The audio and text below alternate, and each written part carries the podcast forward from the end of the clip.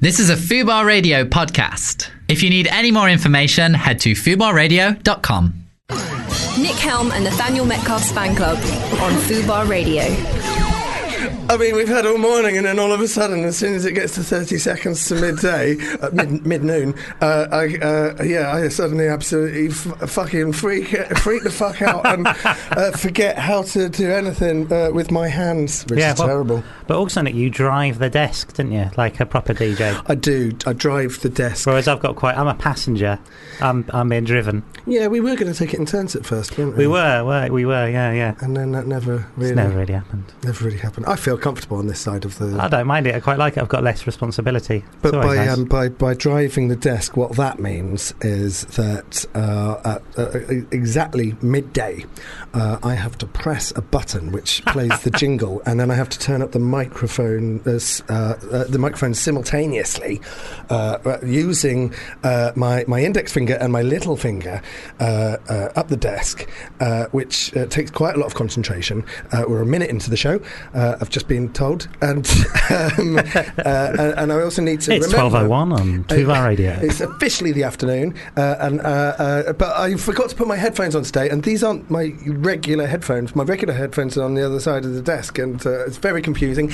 Anyway, my name's Nick Helm. This is Uh, f- uh, fan club. Nathaniel Metcalf. This is Nathaniel Metcalf. Okay, and uh, this is Nick Helm. And, and Nathaniel Metcalf fan, club. That's fan club. Uh, first rule of fan club is uh, Tell your te- friends te- about te- fan club. Tell your, fri- tell, tell your friends about fan club. And the second rule of fan club is, uh, uh, you know, Please, please. I mean, I, I think a lot of you are taking that very lightly. Uh, Yeah, yeah. When I say a lot of you, I mean uh, all eight of you. It's, all, it's hard to tell, isn't it? Hundred percent of our listeners are taking it incredibly lightly uh, by not telling their, their their bloody friends, and uh, you you really uh, we should probably had a third rule of fan club, which is again tell your friends uh, about fan club too. Um, but you know it's fine. Uh, I did see another couple of T-shirts printed. Uh, uh, that people were walking around wearing fan club T-shirts. Oh yeah, what did, what did these ones have on? So tell your friends. Tell your friends. That's Tell your good one. friends, and then on the back it said, "Please, for the love of God, tell your friends." Otherwise, Lots of lots of good merch coming out of uh, fan club. the thing is, though, Nat, this this would be happening anyway, wouldn't it? Sure, yeah, yeah, of course. With or without the microphones. I mean, I only live around the corner, so I'm here for ease. But um, but you're here. Uh, you're it would be. Well, that's the nice thing about fan club is it's basically a thing that if I just saw you anyway, we'd probably talk about the same things. This would be exact. Well, there's slightly more structure to our actual conversations. right, yeah, yeah. but um, but uh, yeah. So What is fan club though? That's what we do. We haven't Well, you were for- saying that we haven't actually. Someone's come into the. What's going on? Why? You were adjusting the microphone? Uh, the the camera. she was touching a camera, and it's fine. Uh, you don't need to know about what we're going through in the studio back at home, guys. Uh, all I can say is there are a lot of distractions, and we're doing our best to give you a professional broadcast. Um, so, um, but we, we we were saying that we haven't actually introduced what the show is. for a while, I think. So what it is, it's basically fan club. I don't think we need to. no, maybe we don't. It's, the only thing you need to know is that it's not it's not our fan club. No, it's not. It's not the fan club for me and Nick. Although it'd be nice to have some fans. Uh, yeah, it is nice, Nat. It is, yeah. It's nice. They, they what I was can be supportive when you're low, Right. and they can um, yeah, send you crashing back down to earth when you bloody need it. Um, so uh, I'm having a lovely day so far. I've had a terrible week. I've barely left my bedroom. Um, uh, chronically depressed this week, but uh, there's been a few things that have made it worthwhile. I've uh, been. Uh, what have you been up to this week? you, no doubt. You, I'll just keep it light. uh, you've been. Um, oh no, but I'm not not lying. Wednesday and Thursday were awful. right. Um, didn't even open the curtains. But um, so, uh, uh, but you're right in your Edinburgh show, so it could I be am. worse, couldn't it? it could yeah, be. well. It's, it's a depressing uh, thing at the minute when I'm trying to stare at something I've stared at for hours and hours and staring into the abyss of being in Edinburgh for a month doing a show that I hope is all right. Do you know what? I would, um, I would, I would, I would love to be going up to Edinburgh. Actually, I've just. Well, I think I've- that's how it feels when you don't go. But I've remembered now I've- what it's like. This is the first. This is the first proper year in over 15 years that I haven't gone, and uh, even then I only took like maybe one year off since 1997, one or two years. And you're not going up at all. You're not visiting or anything, right? I've, I think I'm going to have to go. I'm going cold turkey. I'm a big fan of Edinburgh. I'm also a big fan of you, Nat. Oh, thank you, Nick. That's, uh, that's Well, I've got one. You've got at least one, and I will retweet the fuck out of you. Thank know. you. Um, but uh, your sh- you did you've been you did your show maybe a year ago at Machynlleth, and that went very well. Yes, yeah, 2016 I did it for the first time. And it seems to people liked it then. Yeah, people did like it then. I didn't see it, um, but I did. I, d- I did hear about it, Uh, there was a which buzz. is almost as good, isn't I it? well, it is because it, it's good if it's a nice buzz, unless you hear about it because people are going, "Oh, have you seen this show?" It's, it's appalling. Well, you want a buzz of excitement rather than the buzz. of flies, don't You you? do. um, and uh, but uh, yeah, and you're current, you're going out to Edinburgh and you're doing your show. Um, I'm very excited about seeing it. I'll see it when it comes back to London. Um, but I think that that's uh, that you've got nothing to worry about. Thank you, Nick. I think that you've you- what you've done there, Nat, is that you've probably written a really good show, and uh, you just need to stop worrying about it and just go off and do it. It'll change while you're up in Edinburgh anyway. This is this is a little note for all of you aspiring comedians out there. Uh, just uh, d- don't overthink it, and just you know. Uh, you're probably never going to win an award. Uh, you might get nominated several times in a row, but uh, but you probably will never win it. Uh, but there's always there's always a place at Fubar for you. Um, Edinburgh, Edinburgh's a, a tough. Uh, I always uh, no, I'm not going to bother saying that. But uh, uh, Edinburgh's more of a marketplace now. Uh, I think where you have to go up and you kind of like sell your wares. Um, Yeah. But I think that all of my shows that I've, that I've enjoyed the most have been literally because I write songs and poems and um, and stand-up routines and one-liners, and then I. They're all. It's like a car being in pieces on the garage floor, Mhm. and then I put it together in the first four days up in Edinburgh, and then I have a show. But I've got all of the pieces, but until I see the room when I'm up there, I don't really know. So my advice to you, Nat, is just don't worry about it. and Don't do any work. it. Just not. You've done all the work. Is the thing. You've been working on it for a year now, right? Yeah. So you've done all that work. So you just need to have faith in yourself and just know that you're gonna you're gonna do well. So that's my advice to you. I'm a massive fan of you, Nat, and Oh. uh, and God bless you, and uh, and hopefully uh, hopefully after Edinburgh, um, you'll you'll come back I'm sure I'll be back. To the I'm sure yeah back. yeah yeah you'll be back. so um, this is something interesting that I found out about you before um, we went on air. Oh, no. You've never uh, seen a Harry Potter film. I've never seen any of the Harry Potter films or read any of the Harry Potter books. None of the Oh, books either. no. Oh, because when you said you hadn't seen the films, I assumed that was because you'd seen. I was a big fan of you'd- the books. You'd seen the books. I've seen the books in shops. Yeah. Have you seen every single word uh, in order in all the pages? Yeah, and I've read the words, Yeah. but I've never read the book. Um, no, no, I've, I've never seen any of them. I've nothing against it. I'm No. not. I'm not. I'm not a hater of Harry Potter Yeah. because I don't really. I get yeah, he's like a wizard, isn't he? And, and there's um He's a teen. He's a teen, teen, wizard. wizard, teen whiz. Well, not when he's eleven. He's not even a teenager back then. And or he's- twelve. he's There's got two like- years when he's not a teen. I think, but like through osmosis, I know a lot about it. Yeah. I know they play Quidditch, and Mhm. that's like hockey or something, isn't it? But magic. Yeah. It's like flying hockey. Yeah, Flying lacrosse. right. And I know Flying across the sky. Ah, that's fan club. that's fan club. Nick Helm and Nathaniel Metcalf's fan club on Fubar Radio. I played the long one.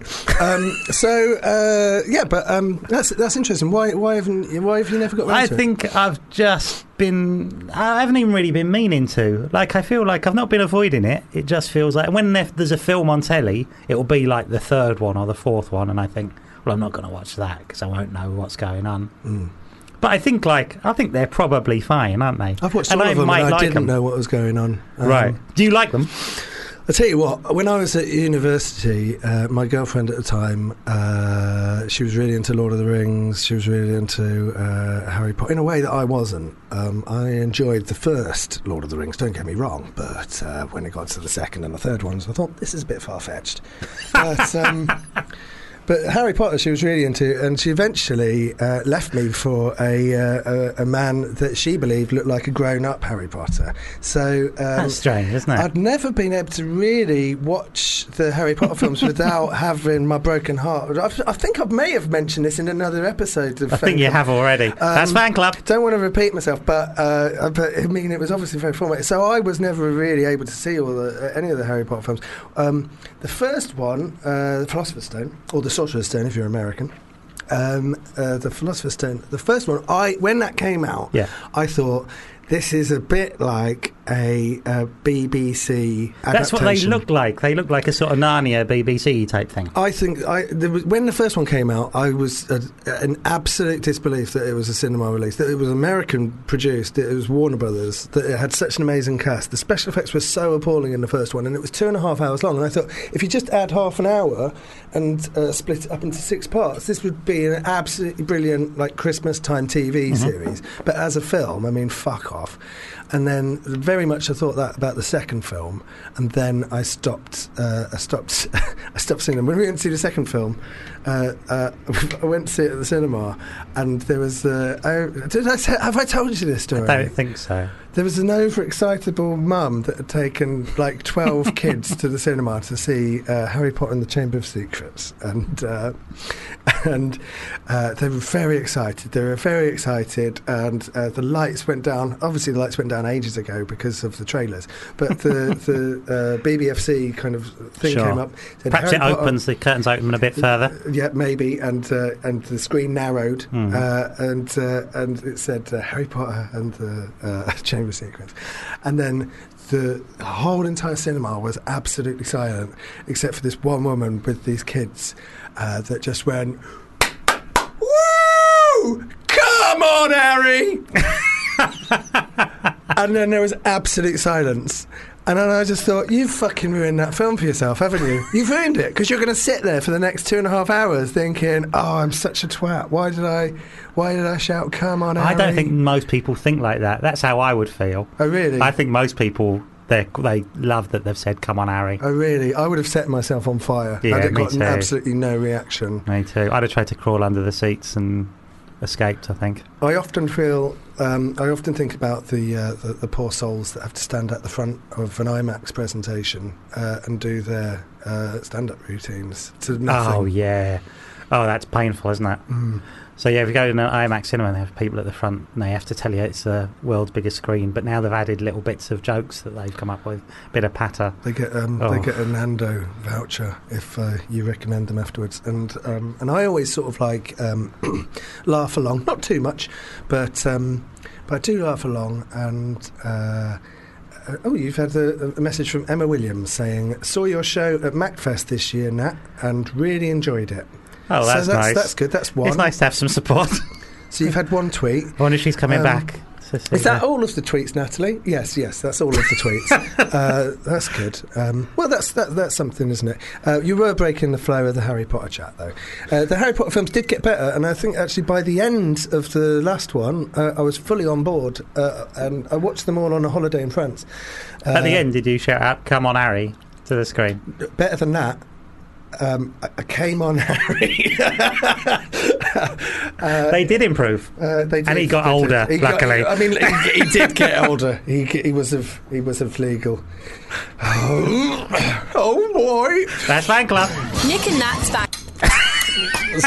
So um, we're uh, we're joined in the studio today by Nathaniel Metcalf, uh, uh, who's currently trending on Twitter. Um, yeah, yeah, big, big, uh, big fans of mine getting in touch to tell me about all the times they've seen me.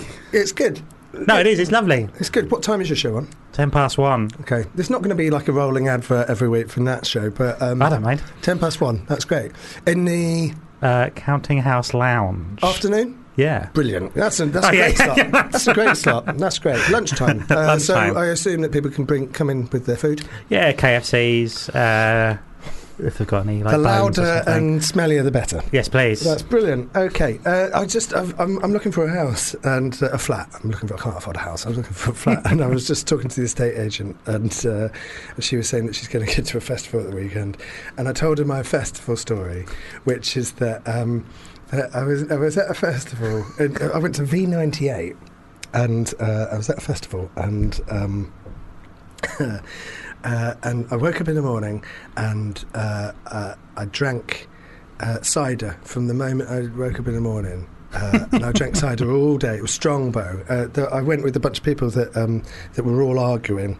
It was like Fleetwood Mac. Everyone had slept with each other at one point, and no one was really talking to each other. Yeah, that's right. The Verve were on the Seahorses. I was there for the Seahorses, really. course. Green Day, uh, James, who, I, who I'm not a fan of, The Charlatans, Texas, Space, uh, etc. Stereophonics, Iggy Pop, Underworld, Fun Loving Criminals, and uh, Ian Brown. And. Um, Uh, and so I was, I was, uh, uh, so I was, I was telling her the thing that oh, I woke up in the morning and I I had one friend uh, who was my mortal enemy at school, and we'd gone to V98 together, and he was the only guy that was like not arguing with everyone else because he hadn't slept with anyone uh, in the group. I'm sure. I'm not. anyway, I don't know about. Anyway, um, but. Um, uh, so- Chumbawamba. so- so Chumbawamba were there, and uh, uh, the, PJ Harvey, uh, and uh, light, lightning seeds. I said lightning seeds, um, but um, anyway, long story short, me and my mate were drinking all day, and uh, during Robbie Williams, who was there, uh, this was in his day when he'd just left Take That, and he was kind of relaunching. Early himself. days. Robbie Williams was there, and because I'd been drinking cider all day and I had drunk no water, uh, I fainted during a Robbie Williams concert. He'd probably seen that as quite a. It's probably one of the happiest days of his life. Robbie Williams. Yeah, he's thinking, I was how li- we've got it. I was near the back, but uh, but that's my that's m not even a claim to fame really. Uh, one of the the only concert I've ever fainted at was at Robbie Williams. They had to drag me out over the barricade and, and resuscitate me. Um, anyway, I told this estate agent, and heavy entertainment's Robbie Williams? that's uh, uh, the heavy entertainment show, Robbie Williams. Yeah. Um, uh, which is nice. That's nice. He did Google to see if heavy entertainment had already been used uh, because he came up with that idea. He Googled it to see if it had already been used, and it had. But he thought, well, no one saw that show, so I can have it anyway. So he didn't technically steal it, according to his book. Uh, we're going to have a song now, and then we're going to be joined in the studio by our guest.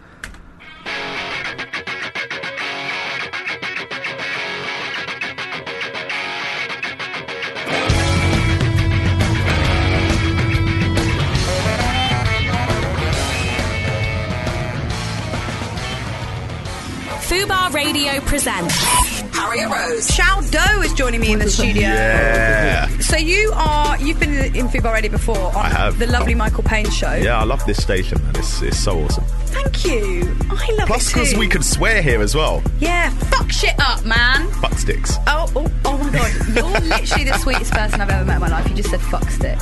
Oh, um, yes, I'm not approving of that language. Uh, listen, there, there are other shows that are on Fubar, and give them all a listen. The point of that story was I told the estate agent the Robbie Williams story, Oh, yes. and she her takeaway from that was, "Oh, so you missed Robbie."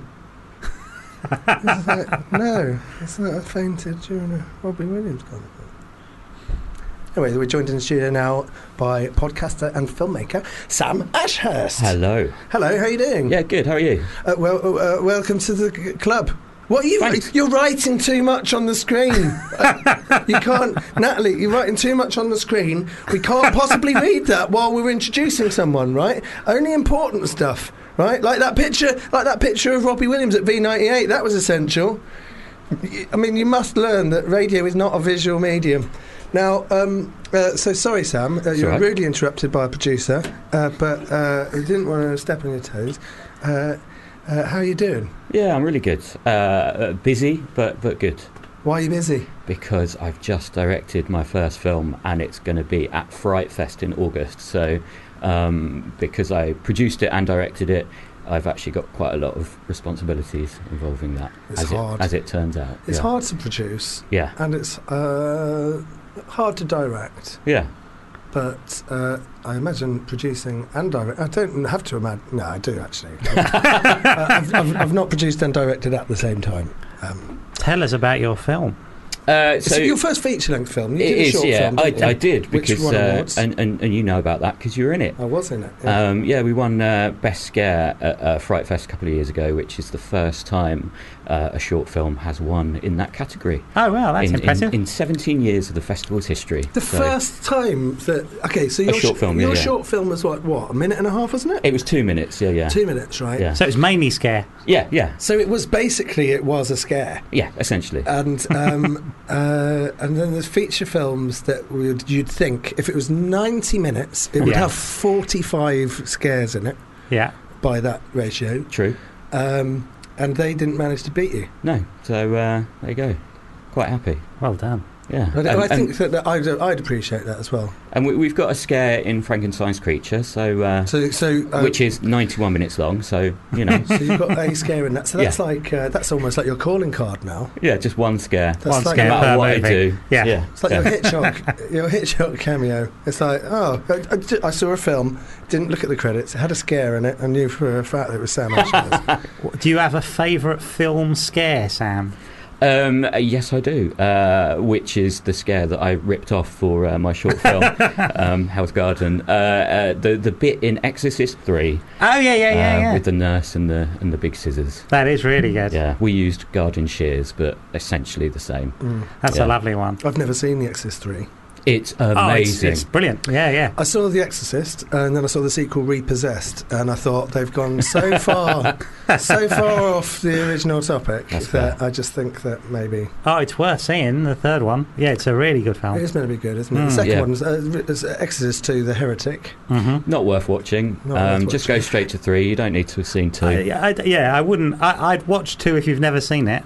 Like, I think it's it's sort of interesting, but I wouldn't watch it I'm ever not, I'm, again. I'm not a massive fan of The Exorcist, I have to say. Uh, that's not really what the show's about. The show is about, you know, what Things you do. you're a like, fan of. You know, True, there's yeah, enough good point. negativity in the world. Why would you spend the time, you know? But uh, I think The Exorcist is a piece of shit. And um, now that I've got a platform, I'm going to talk about it. no, Have you seen uh, the episode of The X Files with uh, Brad Dourif in it? Uh, the one with Scully's, where, where Scully's dad kind of comes back in spirit form. Was it within Oh, the first don't- two seasons? Uh, it was, yes. Uh, then I have seen it. Um, that was essentially, you know how they started out kind of remaking films. Uh, so they did their The Thing episode.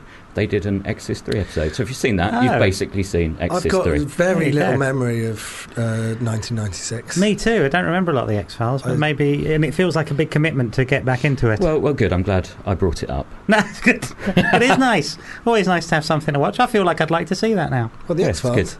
That, specific episode, the X Files. Sure, right, yeah. There were really good specific episodes of the X Files. I did, I did enjoy them. There was that one. I just remember there was one was there with a freak show and Yes, um, yeah. and uh, David Duchovny, what's his name, Fox Mulder. He was sort of presented very much like uh, like Superman is presented in The Dark Knight Returns. Dark Knight Returns, the Frank Miller book. Yeah. Yeah, yeah.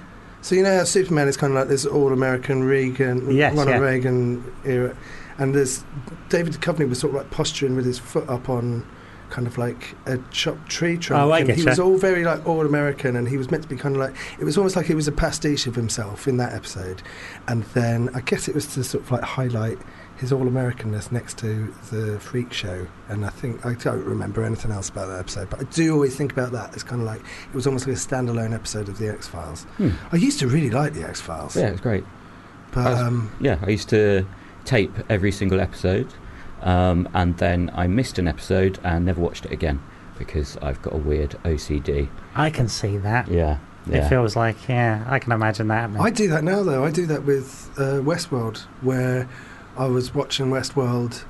Uh, it wasn't really doing much for me, I have to say. I love the film. And then I think we've probably talked about this as well. This is what the, it's gonna, Westworld. we're going to start cannibalising ourselves. But then I just forgot which episode I got up to, and then uh, I got overwhelmed, and uh, I never watched it again. I think I was the same with Westworld. I think it's just that thing where you get to a point where I wouldn't be 100% sure if I had seen it, and it'd probably take me 20 minutes to work out whether I've seen this episode again. It's- yeah. Nothing happens in Westworld. Westworld No. is an absolute fucking. I mean, it's a joyless piece of shit. Um, I, and I'm going to say it. The film, the original film, the Michael Crichton film with Yul Brynner in it, is absolutely amazing. It's, love it. I love it. It's like Terminator meets uh, Jurassic Park, right? And uh, made in 1977. Oh, we've definitely talked about this, but like, as fu- it's so like the whole point of Westworld is it's like wish fulfillment, fantasy.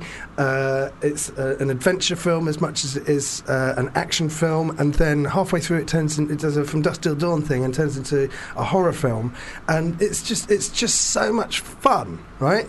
Um, but in order to, and part of that fun is watching two really rich guys going into the Wild West and pretend to be cowboys shooting robots. Yes. And th- the, the TV series, at no point for me, ever captured any of the. I'm not like saying remake the film, but I am saying at least capture what was great about the film. Mm, mm. And yeah, it was just not a fun TV show. It's just an absolute boring slog. And then every so often you're given uh, a little tiny minor little twist that is meant to be enough for you to to satisfy you for the next four episodes. That's fan club. I mean, um, that's what I thought of uh, Westworld. Well, good. Um, I, I, I'm going to talk about something that you haven't talked about before, which Oh, is yeah. my film, Frankenstein's Creature, Oh yeah. aka arguably the greatest film ever made. it's the first film to combine theatre and cinema. That's that's never been done before. Um, and, what, and what about Dogville?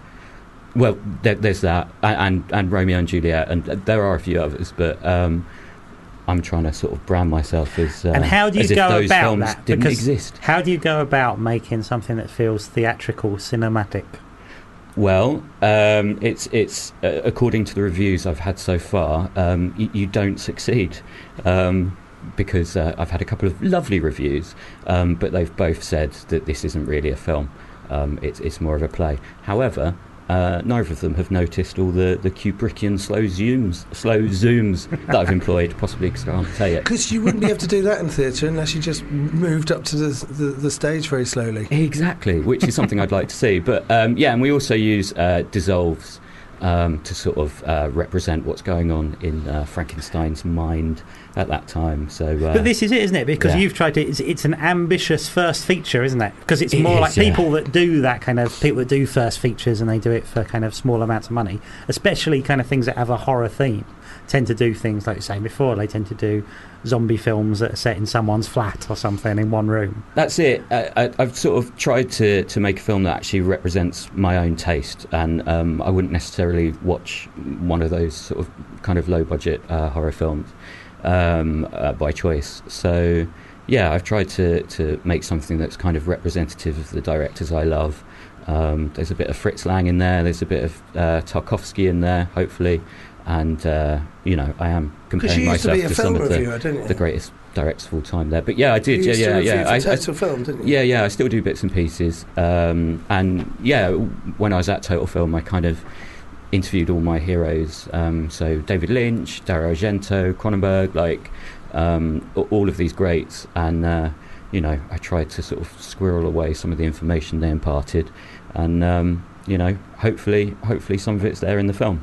So, without spoiling it, can you tell us a bit about the film? Yeah, well, it's um, it's based on uh, a one-man play by James Swanton, um, who is this incredible writer and, and performer.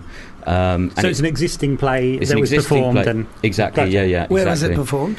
Uh, all over the place. Um, in it was in the West End. It was uh, up north. Um, yeah. So um, same title, Frankenstein's creature, and uh, basically um, we rehearsed it together um, to sort of make it a little bit. Add, add some cinematic elements, basically. Um, How long is And it? then 91 minutes. it's 91 minutes and it, it's uncut. So um, it is uh, literally James for 91 minutes, uh, uninterrupted, um, because uh, One shot. One shot. Um, but we use the dissolves, we lo- we use the um, the slow zooms, and uh, yeah, it kind of keeps it visually interesting and kind of makes it feel like a, a kind of traditional film, but obviously with those kind of heavy theatre elements. Um, but yeah, man, I'm I'm proud of it. Uh, James is incredible, um, and uh, yeah, I really hope that people are, are going to give it a go at Fright and they, they make all that fuss about Brian De Palma when he does a shot for six minutes. exactly. Come on. He's not even trying. But Brian De Palma 91. didn't have digital cameras back then, though, did he? When he was No, I suppose that he could stuff? do one, couldn't he? You now could- you I would probably could. love it. Yeah. Yeah. me too. Actually, I'd love Yeah. it if he You just You could went. do a live stream. Yes, yeah. You could actually, you could do a film that's a live stream. If you're gonna, if you're gonna go to the trouble, if you're gonna go to the trouble of uh, like something like, well, everyone mentions rope, don't they? But with the hidden edits, if Mhm. you're gonna plan something out to the point that you could do technically a film in one shot, you could do it as a live stream. Yes, yeah. Uh, so anyone out there that's uh, going to take that idea, um, you're welcome.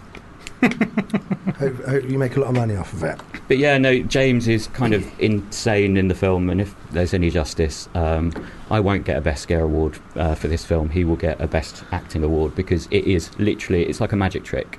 Um, I, I've never seen anything like it. Okay. Yeah. And When is Fright Fest? Uh, it's uh, August Bank Holiday weekend. Uh, my film is on the Monday, so August 27th, um, and it's at 3:45 in the uh, Cineworld Discovery screen.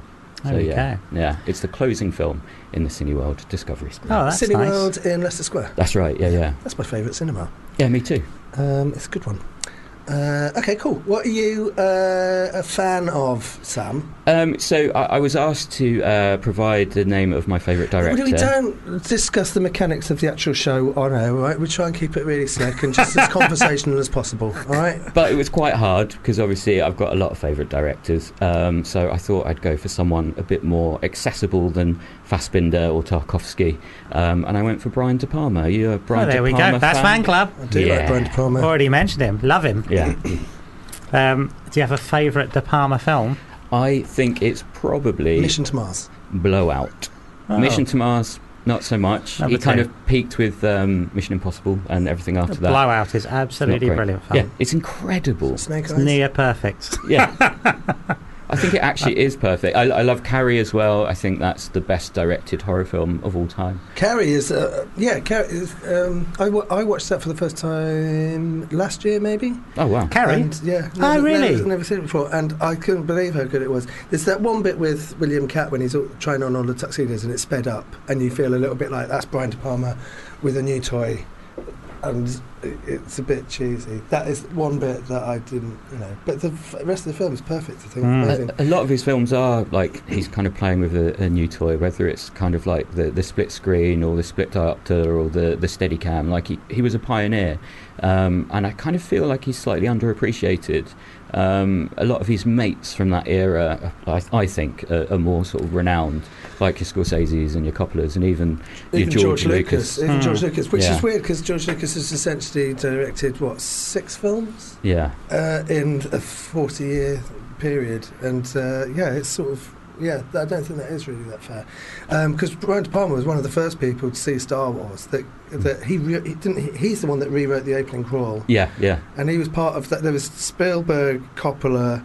Uh, Scorsese. Scorsese, maybe, and De Palma, and they were the ones that saw Star Wars for the first time and said it was an absolute piece of shit. and then Wasn't it Spielberg was the only one that liked it, wasn't Spielberg he? was the only one that saw potential in it. yeah. If you actually there's a there's a there's a uh, there's a video on YouTube that actually shows. I mean, I'm a huge George Lucas fan, and I think that, that there was a. It's really weird the way Star Wars has turned out at the at the moment. Because when the Force Awakens came out, there was a massive George Lucas backlash saying, Yes. "This is how you make a Star Wars film." And then when the Last Jedi came out, uh, there's been another like retro backlash, which is just kind of like, "Oh, bring back George Lucas." The prequels weren't as bad as we thought they were, and. Um, uh, so I'm like, I really love George Lucas and what he's contributed to um, to cinema. But yeah, and, and and De Palma, like I think people don't realise like his how involved he was in kind of all of those guys' films. Like he was the first person to cast Robert De Niro, um, De Palma, and, uh, and obviously Yes, yeah, he he, did all right um, for a bit. um, and then uh, yeah, the the the, uh, the Star Wars thing, and and the fact that they had the castings for Carrie and Star Wars at the same time, and Yeah. Yeah, and and even like, um, did you know that Spielberg um, directed some scenes in Scarface? Oh, I didn't know that at all. Or some shots, at least, not scenes, shots. Um, so uh, for the big shootout, um, Al Pacino uh, picked up a gun by the barrel, um, and it was very hot, and so he burnt himself and had to go to hospital, and he was uh, away for two weeks. And uh, De Palma still had to like shoot stuff, um, so he basically spent two weeks shooting the shootout. So many, many, many scenes of uh, extras shooting guns, um, and and Spielberg popped over and uh, and helped out and and sort of framed a couple of the shots in that sequence. So it's quite cool, isn't it? And when Spielberg visited the set, did Brian De Palma say, "Everyone, say hello to my little friend"? hey, Is that what happened? Yes. Um, yeah, Blowout is one of my uh, one of my all-time favourite films. It's definitely the best John Travolta film. I think it's Yeah, also 100%. It, it improves every time you watch it, rather than it's just sort of cleverer and smarter. It A- feels like you just notice something else and go, "Oh, it's that as well. That's happening." A hundred percent, and in like the, even like you know the the sort of opening sequence, it's got kind of a Back to the Future level of foreshadowing. Like everything Right. you need to know about the film basically is in that opening sequence. It's essentially it's a joke. The whole film Yes. is like it's it's Yes. a, it's a setup and a punchline. Yeah. and uh, a really really dark joke. Yes, and it's and it's brilliant. Uh, uh, and and so you, it works on that one level where you go, oh right, it's Brian De Palma that's literally gone. I'm I'm just going to tell a joke uh, with a setup and a punchline in a film, and then on top of that, there are so many um, great performances in it. Uh, visually, it's amazing. I watched uh, the extras. I'm from Arrow Films. Uh, but the Arrow film. Sam Ashurst does an Arrow Film podcast. Arrow Films, uh, basically uh, a, D- a DVD Blu-ray company that. Um, uh, well, there's a lot of seven, 60s, 70s trash cinema that is Mhm. very, that was, at the time it was very disposable, which Arrow Films basically restores Mm. and gives kind of like uh, the deluxe treatment. Where uh, I'm massively into Mario Bava at the moment. I'm Oh, watching a lot of Mario Bava films. Um, and there was an offer at Fopp for Yeah, Arrow yeah. Films where I was just like buying Arrow Films. Um, by the armful load, and uh, basically what you'll get is you'll get the original Italian language version of it, you'll get the uh, American redub version of it. Uh, on um, which was the one I watched, uh, Black Sunday, you'll even get Mario Bava's original Il Vampiro uh, film. Uh, on it, and then you'll get like a whole stack of um, extras. And I love DVD extras and Me Blu-ray, too. Blu-ray extras. Uh, Absolute sucker for and 'em. The thing that I like the least about Netflix is all of the extra homework that you, you you're missing out. yes, exactly. Well, we- weirdly, um, uh, uh, an Arrow video uh, uh, release, uh, Phantom of the Paradise, which is a, another amazing Brian De Palma film, um, that actually helped me with my film. You know how they always say, "Oh, extras, it's like a film school."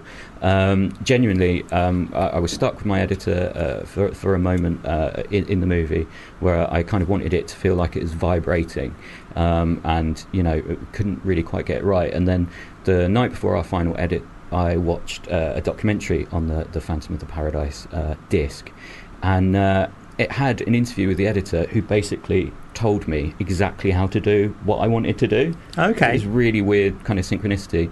Uh, showed it to my editor, and it worked perfectly. So um, yeah, they can be handy um, to sort of teach people about how to actually do this stuff. Also, Phantom of the Paradise we were talking about the other week, weren't Yeah, we? Because that's it had Paul Williams in. um, yes, yeah, yeah. Yeah, we yeah. played. We played um, the hell of it Yeah. last week. Yeah. And, uh, oh, could we get the Rainbow Connection up uh, from uh, the Muppets, and we'll maybe we'll close with that. Maybe. Yeah, um, uh, yeah, but um, but the, the, the DVD extras on the blow up, blowout uh, DVD, they were talking about how the cinematographer managed to. There's a shot of kind of because it's about a sound engineer, and a foley artist, who's. Uh, Who's uh, and, and one of the shots uh, basically it's the same as uh, Blow Up. It's basically but it's based on Blow Up, Mm. but it's very different. I watched Blow Up recently. It's very different film. One, I guess, is visual and one's audio, right? It's but the same kind of remake. John Travolta witnesses um, a, A car crash. A car crash, uh, and in while he's recording some uh, additional foley uh, sound effects for a film that he's working on, and uh, in the f- in the in the recording that he's made, there is possibly the evidence that the car crash was actually a murder. And so he's got to go through it. It's really, it's a great film.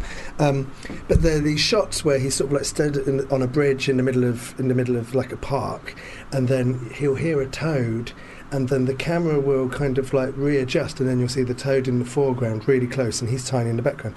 And um, and I always assumed that that was a special effect where they'd sort of like superimpose the toad at the front, but that was all done. Uh, that was all, all done in camera. Yeah. Well, like focus pulls. And Yeah, things. it's just amazing. You watch the documentary about, I can't remember who the cinematographer was, but if you watch the uh, documentary on the Blowout um, DVD uh, about the way that they did all those shots. It's absolutely phenomenal. Brian De Palma was basically saying, "I want to do it like this," and then people would have to find ways of kind of solving his visual. and, and that's what made him. Yeah, exactly. That's what made him a pioneer. Um, and yeah, that's kind of why I chose him because I want him to have more of a. That's what's so great about his Mission Impossible film as well. Well, It's exactly. like They- you God, yeah. genuinely feel. I mean, They I- feel like a De Palma film still. It Oh, doesn't feel like he's he's That that exposition scene, anything. the, the- Yes. the scene where it's Tom Cruise being, you know, the, the fish tank Uh-huh. bit where he's being told, you know, what's going on. The angles in that scene are insane. Like it's the fact that he wants everything to be visually interesting. Um, you know, he's not happy to shoot, you know, shot reverse shot. Everything's got to be a bit weird and a bit sort of calling attention to itself, but in a really sort of interesting way that kind of works to increase the intensity of what's going on in the film itself. it really fits it's in with, kind of amazing. with the, the rest of his work. Uh, but then uh, I haven't really seen the second Mission Impossible two a lot. No. I think I don't. Prob- I probably haven't seen it since cinema. But what I liked about it was the fact that it was definitely a John Woo film. I always thought it was such a wasted opportunity to have J.J. Abrams come in and do the third one, where you just like go, no, what you want is you want uh, another because he that was like his first film, his second film. yeah. You want someone, uh, someone. The Mission Impossible Two is visually so different. It's it's still a John Woo film, but it's so. different I think to from give me his Mission Impossible credit as well, I think Tom Cruise really went after kind of big directors on those franchises, didn't he? I think Oliver Stone, I think, was going to do Mission Impossible 2 at one point. Yeah, he, he, he did, but I think they sort of quickly realised that like Tom Cruise is essentially the director of that franchise, Yes. and so um, they started to bring in directors who could more sort of yeah. fulfil that that vision. Um, but yeah, I still think that the first Mission Impossible is, is the best. Oh, yeah. Um, I'd- It's a great film. I'd watch Yeah. it again and again. yeah, yeah. Uh, not enough Emilio Estevez. I always felt. I always felt. I always felt that that was a really. But he sick- was, I a really cruel joke where it's just like Emilio Estevez has made a fucking He's back. movie. He's back, and then he dies within But I think that's three part minutes. of it, right? Because you do think it's. I mean, But that, that- spoiling it slightly, but it's nice to have that team and to go, oh, right, they've got this cool team of MI agents only for them. and, and, and, and that was because of Cruise as well, because um, De Palma's talked about this and, and said that basically, you know, the, the show is about a team, um, but the film is about Cruise. You don't really want to sort of share the screen time too much. So how do you solve that problem? You spoiler alert, kill everyone off in the first you Yes, know, yeah. five minutes. So and it's nice um, to have a recognisable team because you don't then think they're disposable. exactly, yeah, yeah. Sure. Although there is an inkling when Emilio Estevez turns up. you know. Um, I'm gonna uh, gonna play your favourite song. What's your favourite song, Sam? Um, it's a film called Juice by Eric B. and Rakim.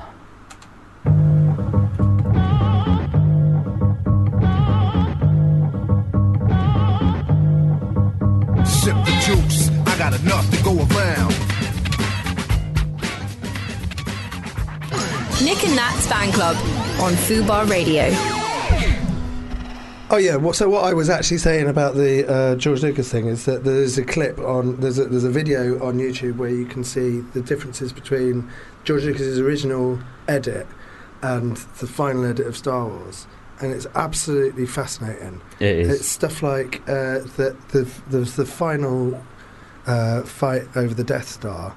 Uh, there wasn't a ticking clock. Uh, they weren't going to destroy Yavin Four, where the de- the Death Star is going to basically it's going to blow up the rebel base, and that wasn't a thing until the edit, and they made it out of loads of Oh. shots. Um, I watched The Snowman last night. Uh, which What? is the um, no the fucking Michael Fassbender Right, film. I gotcha. And- I was thinking out of season. And apparently, they uh, only filmed 80% of uh, the script, and they had to make up a lot of it in the edit.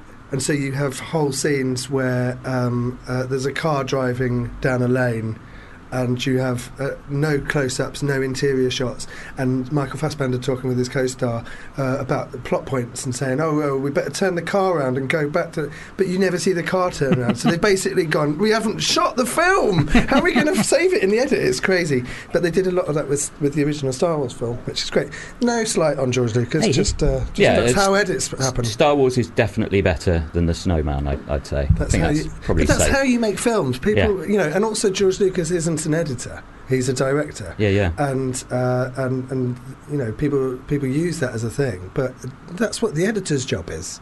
You know, Yes. James Cameron is a guy that's made things very famous that he does everyone's jobs for them. But the actual best way to direct, I think, is you hire a load of very talented people and get them and inspire them to do the best work that they can. Yeah, yeah. So you end up with a great film, and then take credit. Yeah. But don't take don't like take the camera off the cameraman and, uh, and start filming it yourself. The, the other the snowman, the Raymond Briggs the snowman. Yeah. Do you know the film The Keep, the Michael Mann film? Yeah. The end of The Keep has a Tangerine Dream cover version of Walking in the Air. No. And when you think it isn't, you look it up and it absolutely is. And I always want to know what's going on. Why has this happened? So the ending of The Keep, the end theme of The Keep is uh, like an instrumental walking in the air. And you think, oh, it sounds so much like walking in the air. And at the end, it comes up. It's like Walking in the Air by Tangerine Dream. Tangerine Dream. Do you think that Tangerine Dream covered it because when you go into the snowman's nose, there is a tangerine? Maybe. And that's the dream. Hear. That's what you hear. Do you think that's it? That's it. Um, That's so- fan club. That's, that's That, fan- that really is fan That club. is that fan really club. is fan club. Uh, oh, fucking hell, we are very l- low on Oh, blimey. time, aren't we? Um, so, uh, f- uh, what's your favourite film, Sam? You've got three. Uh, it's either Evil Dead 2, Terminator 2, or Andrei Rublev. So it depends on what you want to talk about the most. Uh, we've got no time to talk about. I'm, I'm going to pick um, Evil Dead 2. Well done. And what is your favourite? what's your favourite TV show? Uh, Columbo. Columbo, Oh, yeah. of course. Yes. Uh, who uh, just got beaten in the World Cup, didn't they? Uh, which is That's This is a shame. It, it, it's coming home. Um, so yeah. Columbo's a, a, an amazing TV show. Go on, tell us why you like Columbo so much in, Uh, in two minutes. Okay, loads of reasons. Uh, I, I love John. Faster than that, Sam. I, I love John Cassavetes, and uh, he's in a really good episode of Columbo, and obviously he's mates with Peter Falk, and so that's an incredible episode. Steven Spielberg directed one, and uh, mainly I like the fact that uh, it sort of represents uh, the class system in America, which uh, people they don't think that exists, but Columbo always comes along and uh, basically uh, humiliates a rich person who's killed someone. Yes. And, uh, Did you? yeah, uh, Nick brilliant. sent me the other week the Columbo at Frank Sinatra's roast. Have you oh seen my that God, video? Yeah, I have, yeah. It's worth watching. It's It really is, lovely. yeah. I, I love and a it roast. really maintains that it could be in the Columbo canon. It totally makes sense that he's there, and he makes him is like So good. That character of- is so well rounded that you can put him anywhere. A little bit Yeah. of context uh, is that uh, there's Frank Sinatra's uh, getting roasted by like Dean Martin and Sammy Davis Jr. and uh, it's in this huge arena Yes. basically, which is like got um, round tables of people with their dinner and, and, and wine. And then halfway through, Columbo sort of makes an appearance and he and he walks up onto the stage and he starts basically talking to Frank Sinatra in character. And and you say that you can put him anywhere, but um, there was a series of novels in the early '90s um, which decided to put Columbo into uh, real historical events, and uh, they're quite weird. Um, there's, Sound it. There's one where um, he uh, was one of the investigators uh, on the Charles Manson during the Charles Manson murders. Keep it and, light. and actually te- Fucking hell. testifies testifies against Manson, um, Columbo in his uh, in his unique way. Well, of course he Um, would. I mean, but it's the been nice a thing bit about that- weird if they put him into history and he was like, oh, "No, he's a good guy." But like like a Columbo, you know who's done it before. yeah. You do know he's done Um, it. how, however, he, he's also uh, in, in a book uh, that puts him in the middle of the JFK assassination, of course. Fucking hell. Are these yeah. official books? Yeah, official official book. There's also a Mrs. Columbo series I've never seen. Yeah, that's because they didn't really make very many episodes of No. it. Is that like Um, Muppet Babies? I think so. yeah. And it's um, what's her name? The one who is in Star Trek Voyager. What was her name? Oh, Well, um, recently they've made one recently. no, no, this this was a while back. Um, What's her name? That uh, actor. uh, the the actor who plays uh, Janeway. Yes, yeah, yes. so, I can't think uh, what her name is. Come on, Nick. She's Mrs. I don't- Columbo. I, am sorry, I don't, I don't want you to think I'm one of you. Uh, I've never seen Voyager. Um, Outrageous. so uh, we've got about just enough time to play uh, Better or Worse, the uh, internationally Oh, yes. renowned game uh, by. Don't uh, explain it. I know what it uh, is. Uh, where's the Okay. fucking? Where's the? oh no, I know what. we I'm played doing. it before by accident. Here we go. So this is the game in which we have to guess who's better or worse with the person I say is better or worse than the one after it. Um, okay. I said not to explain it. You're eating. I know, into but my I'm doing time. it for the for the listeners. Ringo Starr is Ringo Starr better or worse than Eddie Murphy? Oh my god, he is worse.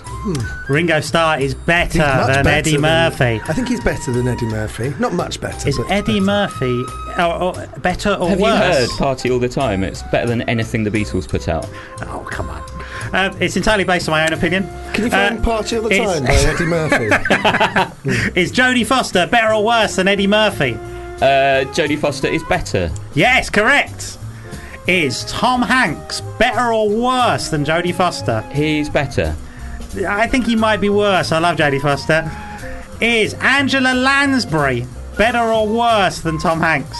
Better. Better, correct. Better, yes, yes. Is Noddy Holder better or worse than Angela Lansbury? Worse.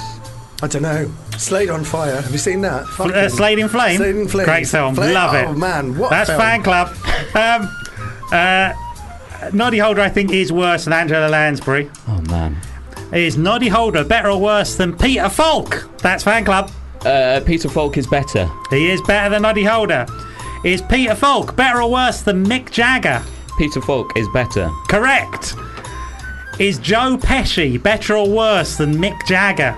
Uh, Worse, Pesci, worse, Pesci. Pesci is better. A lot worse. Worse. He's worse. Of course he's worse. What Is Joe thinking? Is Pesci Mick Jagger in Goodfellas? better or worse than Michael Jackson? Uh, uh, better. Michael Jackson is better or Joe Pesci is better? Joe Pesci.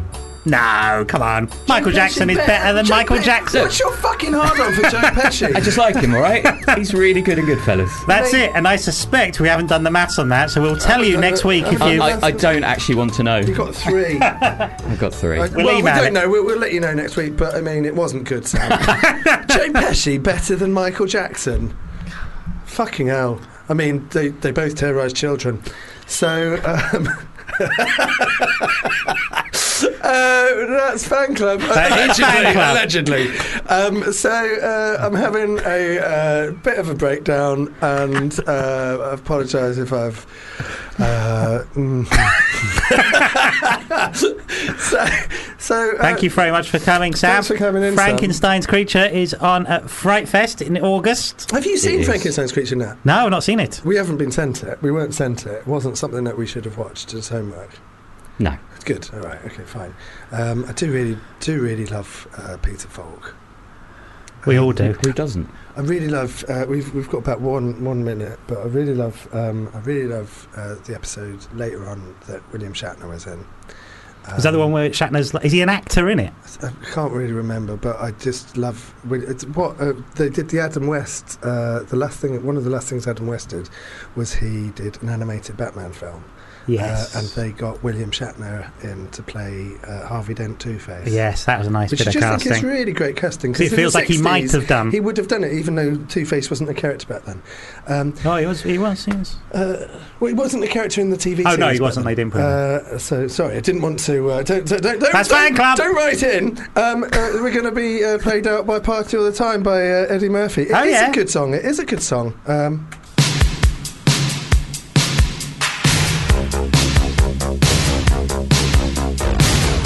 If you enjoyed this podcast, please don't forget to rate and review us on iTunes.